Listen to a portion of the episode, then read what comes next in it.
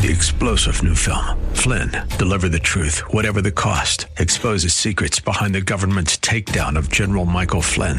Flynn knew what the intel world had been up to. He ordered the first audit of the use of contractors. This set off alarm bells. He told the truth. He was the most dangerous person for Donald Trump to hire. They had to get rid of Flynn. Flynn, deliver the truth, whatever the cost. Available now. Watch it today. Go to salemnow.com. Salemnow.com. Talk about an oxymoron. We have been set free to be slaves. Huh? We'll talk about that. Today on Abounding Grace, as Pastor Gary Wagner continues our journey through the book of Romans.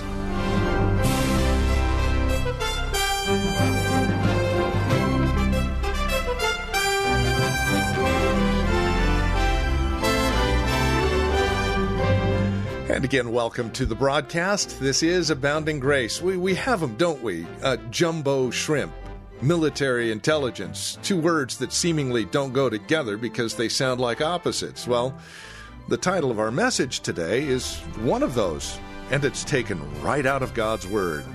We are freed to be slaves. That's right, freed to be slaves.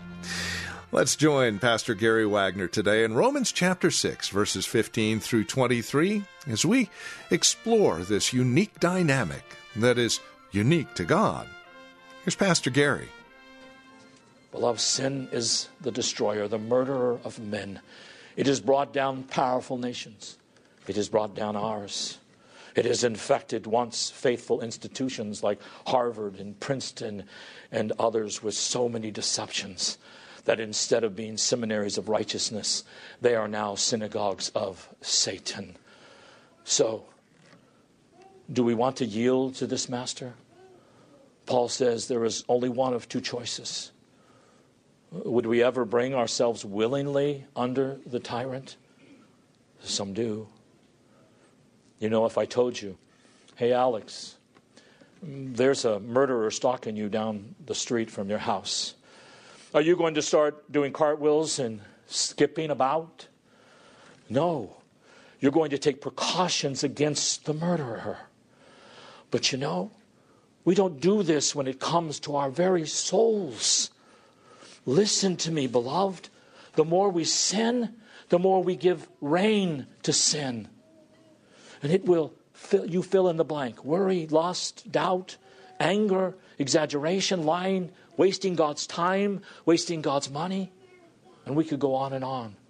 I struggle with these things too, but you know, the more we sin, the more we inoculate ourselves against any sense of danger. The conscience becomes dulled, and the warning bell sounds only faintly ding, ding, ding, if it sounds at all. But the more we feed God's word, it goes off loud and clear. Boom, boom, boom. Don't, don't, don't go there. Don't go to the slavery from which the Lord Jesus Christ has already delivered you.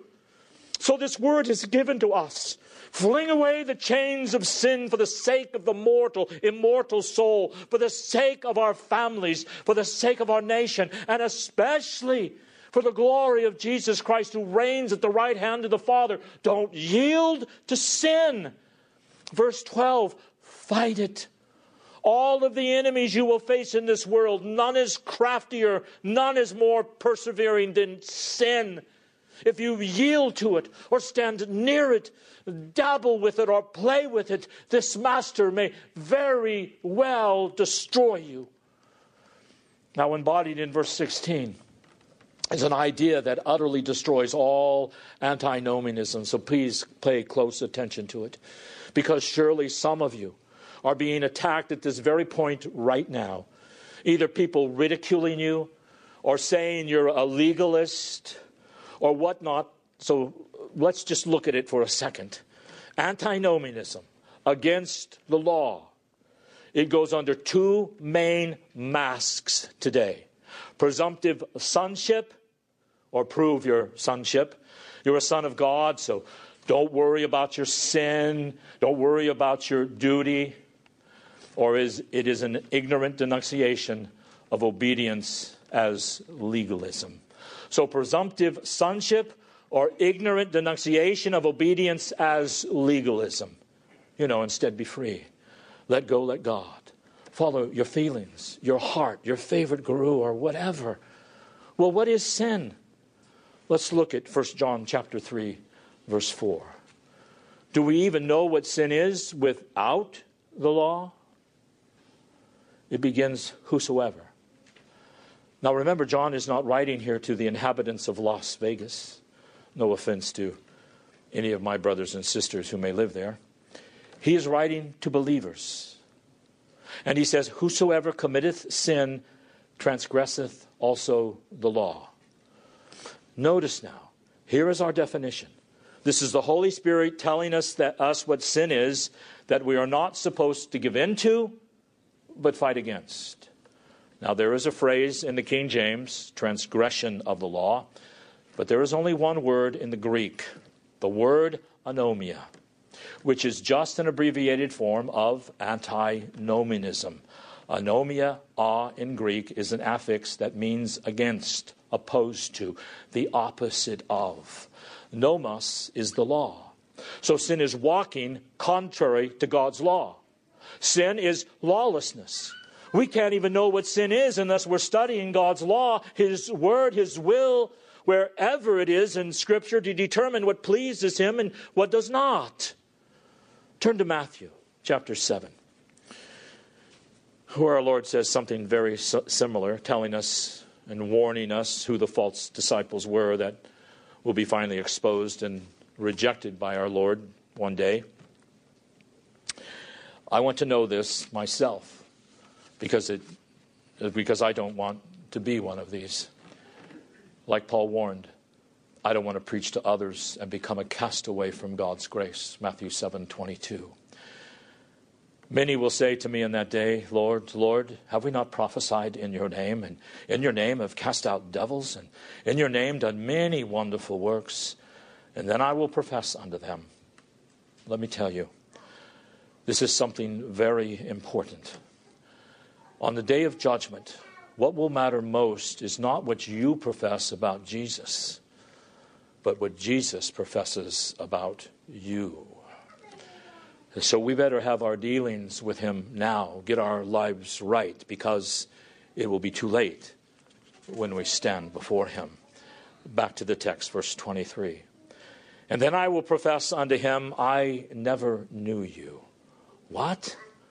We, we preached in your name, we performed miracles, we did all of these things. I never knew you. But I was a Presbyterian. I was reformed. I had all the right books. I never knew you, ye that work iniquity. What is the word here for iniquity? It is the same word as in 1 John 3 4, anomia. You who live against what God has said in His Word. Now, I, I say all this and I go into the details to simply say for Paul to say in Romans 6 that we are not to yield ourselves to be servants of sin, where is he leading us to? To God's law. Do not sin against what God has said. When we disobey what God has said in His law, we bring ourselves back under this evil tyrant. And the only way we can see clearly to know what sin is is if we are taught by God's Spirit God's law, summarized in the Ten Commandments, but revealed throughout Scripture. Beloved, it is dangerous. It is a faithless abdication of duty for ministers to encourage believers to ignore God's law like we see going on all over this land, for this will lead to even more sin and thus more slavery. You see, lawlessness is a denial of grace. You want to make a t shirt slogan and make a few bucks? Use this. Disobedience to God's law is what denies grace. Disobedience to God's law it was, is what denies God's grace. Not, well, if you obey God's law, you're a legalist, and that denies grace. No, it's just the opposite. See how nicely Satan has infiltrated the church? Jesus warned of this. The wolves coming in and saying, Oh, no, no, no. Be free. Be joyful. Don't worry about duty. Don't worry about being convicted. You're a son of God. Live free. Don't worry about the guilt. Instead, the whole time we're believing the exact opposite of what, what Scripture teaches. Scripture doesn't teach that obedience is the opposite of grace. Scripture teaches that disobedience is the opposite of grace. Lawlessness is the opposite of grace. Why? Titus 2:11. For the grace of God has appeared. And what does the grace, that grace teach us? It teaches us to deny ungodly and worldly lust and to live soberly, righteously, and godly in this present age. Please don't forget this. The opposite of grace is not obedience. The opposite of grace is disobedience because Jesus died. Oh, and what a price he paid for our lawlessness. So, do we then pick up the sword that slew him and say, Well, I can sin, I've got grace? No, we look at it with hatred and loathing. I don't want to go back to that taskmaster ever. Beloved, this is one of the reasons we need to be careful about our diet, and I don't mean what we're going to have for dinner tonight. I mean the kind of preaching we hear, including from me. You've got to judge me. You've got to judge the books that you read. We need to be fed regularly upon the strong meat of God's word, or we will lose the stomach for it. I've seen it in family after family. The preaching we hear must not be baptized humanism or spirituality sprinkled with a little bit of Jesus and grace, but lacking any penetrating call to obey God's word. Are we going to learn to hate sin if we're always being mollycoddled? If the pulpit becomes a therapist's couch to make you feel better? I don't think so. Beloved, when God's glory is so much trampled in our culture, do we leave here we here with our only goal, I just want to feel better. Or should our hearts not be burdened because we have seen God's glory in His temple, the fruits of holiness in our lives and His Word? We will not walk out of here and be smiling all the time if we live in an age like Jeremiah's where the church is in a Babylonian captivity and the nation in which we live is so determined in its rebellion. Beloved, we must certainly don't need to be mollycoddled. We need to be warned.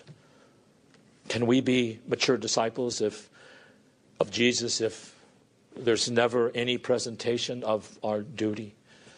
Never any call to holiness, to separation from the world. We need conviction. I need constant reminders of how much I am, as the old hymn says, prone to wander. Because until my heart is convicted by that, I'm never going to go to the throne of grace and hold on to it. I'm never going to be motivated to do that as long as everything is just okay. Everything is just sweetness and light. You know, one of the leading causes of the church's immaturity today is compromise with the world and an unwillingness to be challenged seriously by the Word of God. Do you ever wonder why there are so few doctrinal controversies in the broader church? That's a bad sign, my friends. It's a bad sign that Silicon Valley is not agitated because the various churches here are not arguing about doctrines. I don't mean arguing vindictively. I mean seriously engaged about the differences between Baptist, Independent, Presbyterian, Charismatics, even Catholics, whatever it may be. What are the serious differences? And let everyone then get their nose in this book and see what God's will is. The fact that, that, that this country is not agitated by doctrinal concerns is a sign that, practically speaking, we no longer believe in an inspired, absolute revelation of God. We no longer believe in an all sufficient world, word. Well, I like it. My church likes it. My pastor likes it. It must be okay, right?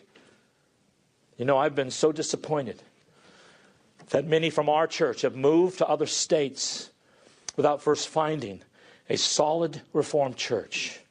and have compromised and been satisfied and joined churches that are weak in doctrine.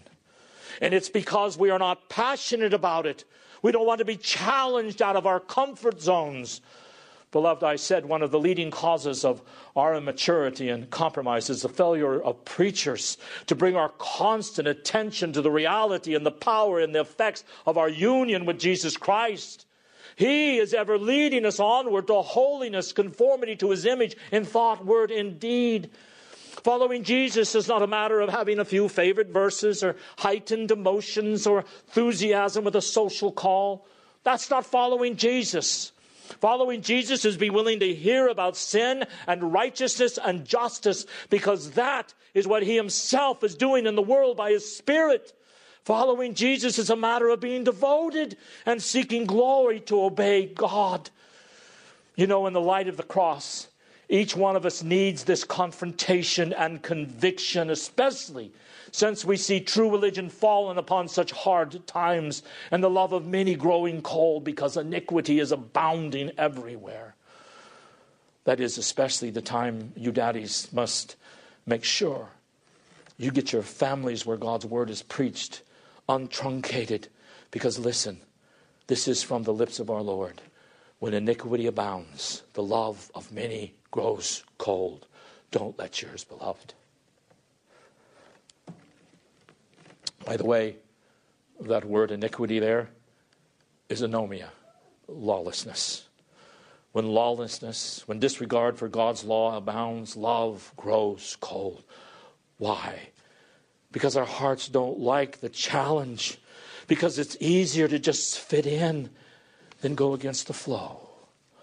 Some think, hey, when it's really, really bad out there, I feel really, really good about myself because there are so many bad people out there in the world who are far more wicked than I. So I always come out looking shiny as a, as a, a new nickel when I compare myself to them. You see, when iniquity is abounding, that is where we need to be encouraged to stand strong on the Word of God. And I pray that throughout this section you have been encouraged and empowered by our union with Christ. But we need some strong meat. We need to be continuously warned.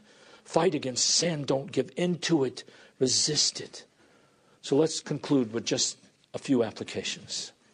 Here is a marvelous truth God's grace frees us to obey Him. Notice the antithesis. If your master is not sin unto death, then it is obedience unto righteousness.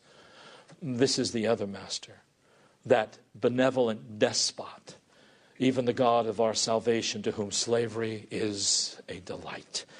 You know, for the redeemed, for the believer, for you, if you know the Lord Jesus Christ, there is no greater joy than to walk with my God and Savior in obedience to Him. Oh, I want more of this. I hope you do too. No redeemed person ever says, obedience is drudgery. I wish I didn't have to obey God today. I wish I could just do what I want to do. Only those wedded to their own wills, wills, their own appetites, are those who are trying to sell cheap grace and will forever say, it is drudgery to walk in obedience to God. Was it drudgery for Jesus since he's our model? John 8 29. I always do those things, always do those things that please my Father. Psalm 40, verses 6 through 8. When he came into the world, he said to his Father, Your law is written within my heart, and I delight.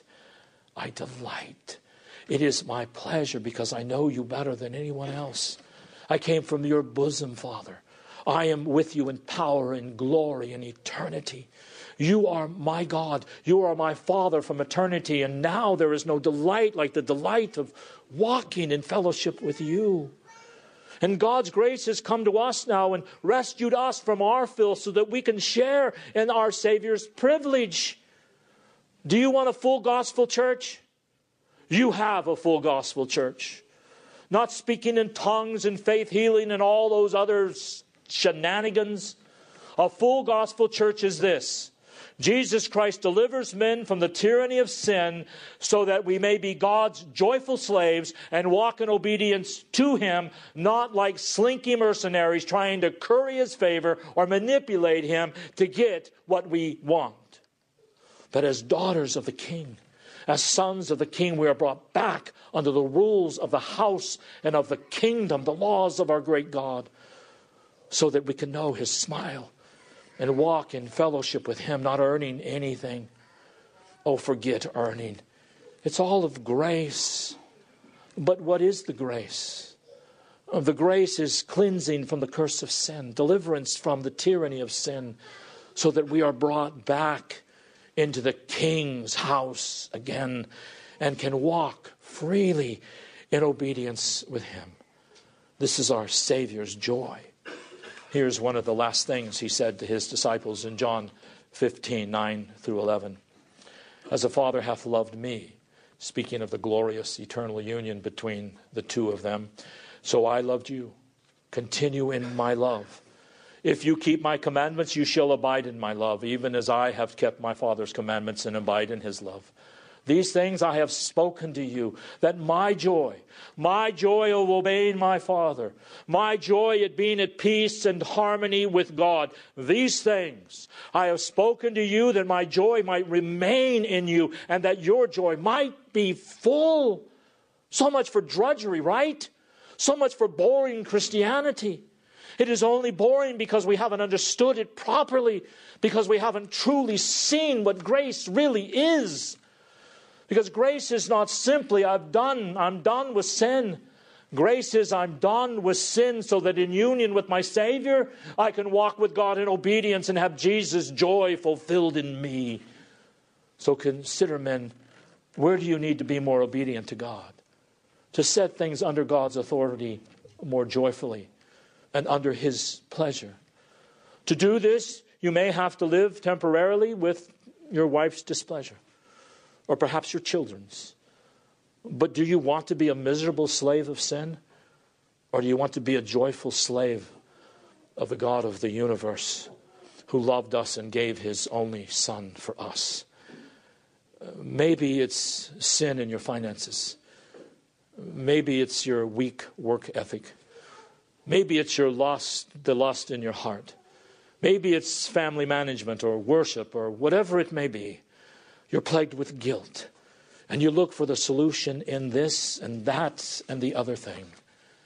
But here is the solution be consecrated to God through Jesus Christ and obey the Father because joy comes through obedience to Him. Nowhere else. Daughters of the King, consider carefully where you need to be more obedient. Are you content with your lot in life? With your home, with your husband? Do you seek to please your Savior or yourself? Complaining has not made you happy, has it? Nor has bitterness, manipulation, pouting, screaming. What will make you happy and give you peace is obeying God. Now I know what you think. How can that make me happy? For one reason because God said so. Look at Jesus. God defines happiness, not us. Happiness is not a round the world vacation. Happiness is not a garage full of expensive cars. Look at many of those who have them divorced, involved in perversity, alienation from God. God says obedience is happiness because I know me. And I know what will make you happy in me is to walk in obedience. So may we all devote ourselves to pleasing our great God in Christ and giving ourselves to living for his glory alone. Amen. Let us pray. Father, we thank you for your love for us in Christ Jesus. We thank you for delivering us from the power of sin and the kingdom of darkness and for delivering us into the kingdom of your dear Son. And we pray that you would fill our hearts with praise and obedience for Christ's sake. Amen. Well, this has been Abounding Grace with Pastor Gary Wagner from Reformed Heritage Church in San Jose. As we have closed out our time together today, I would remind you that our desire is to know how this program encourages you in Christ. Now, there are a couple of three ways that you can contact us to provide us with this information. And again, it would really encourage us a great deal if you'd take a moment and let us know how the program is encouraging you in your walk and relationship with the Lord Jesus Christ. Here's how to contact us. Phone number is 408 866 5607. That's 408 866 5607. Our website, where you can drop us an email and even learn a bit more about us, is reformedheritage.org. And then, of course, you can write to us at PMB, that stands for Post Mailbox, number 402, 1484 Pollard Road, Los Gatos, California.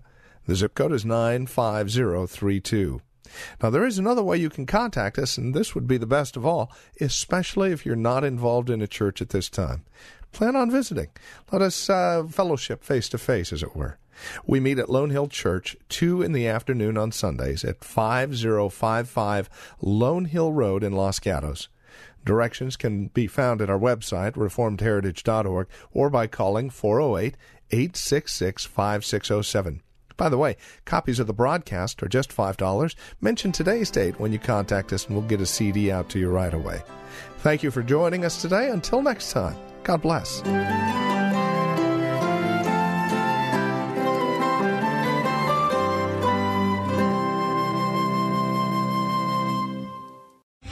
Three star general Michael J. Flynn, head of the Pentagon Intelligence Agency, knew all the government's dirty secrets. He was one of the most respected generals in the military. Flynn knew what the intel world had been up to. He understood its funding. He ordered the first audit of the use of contractors. This set off alarm bells. The explosive new documentary, Flynn, Deliver the Truth, Whatever the Cost, uncovers the facts behind this scandal. Flynn told the truth. He was the most dangerous person for Donald Trump to hire. I find out the worst enemy that I'm going to face in my life is right here in America. They took my assessment and they wanted me to change it. And I was like, I'm not changing it. They had to get rid of Flynn. With in depth interviews, archival footage, and never before seen personal records of the man behind the headlines. I just felt like I was drowning. Flynn, deliver the truth, whatever the cost. Available now. Watch it today. Go to salemnow.com. Salemnow.com.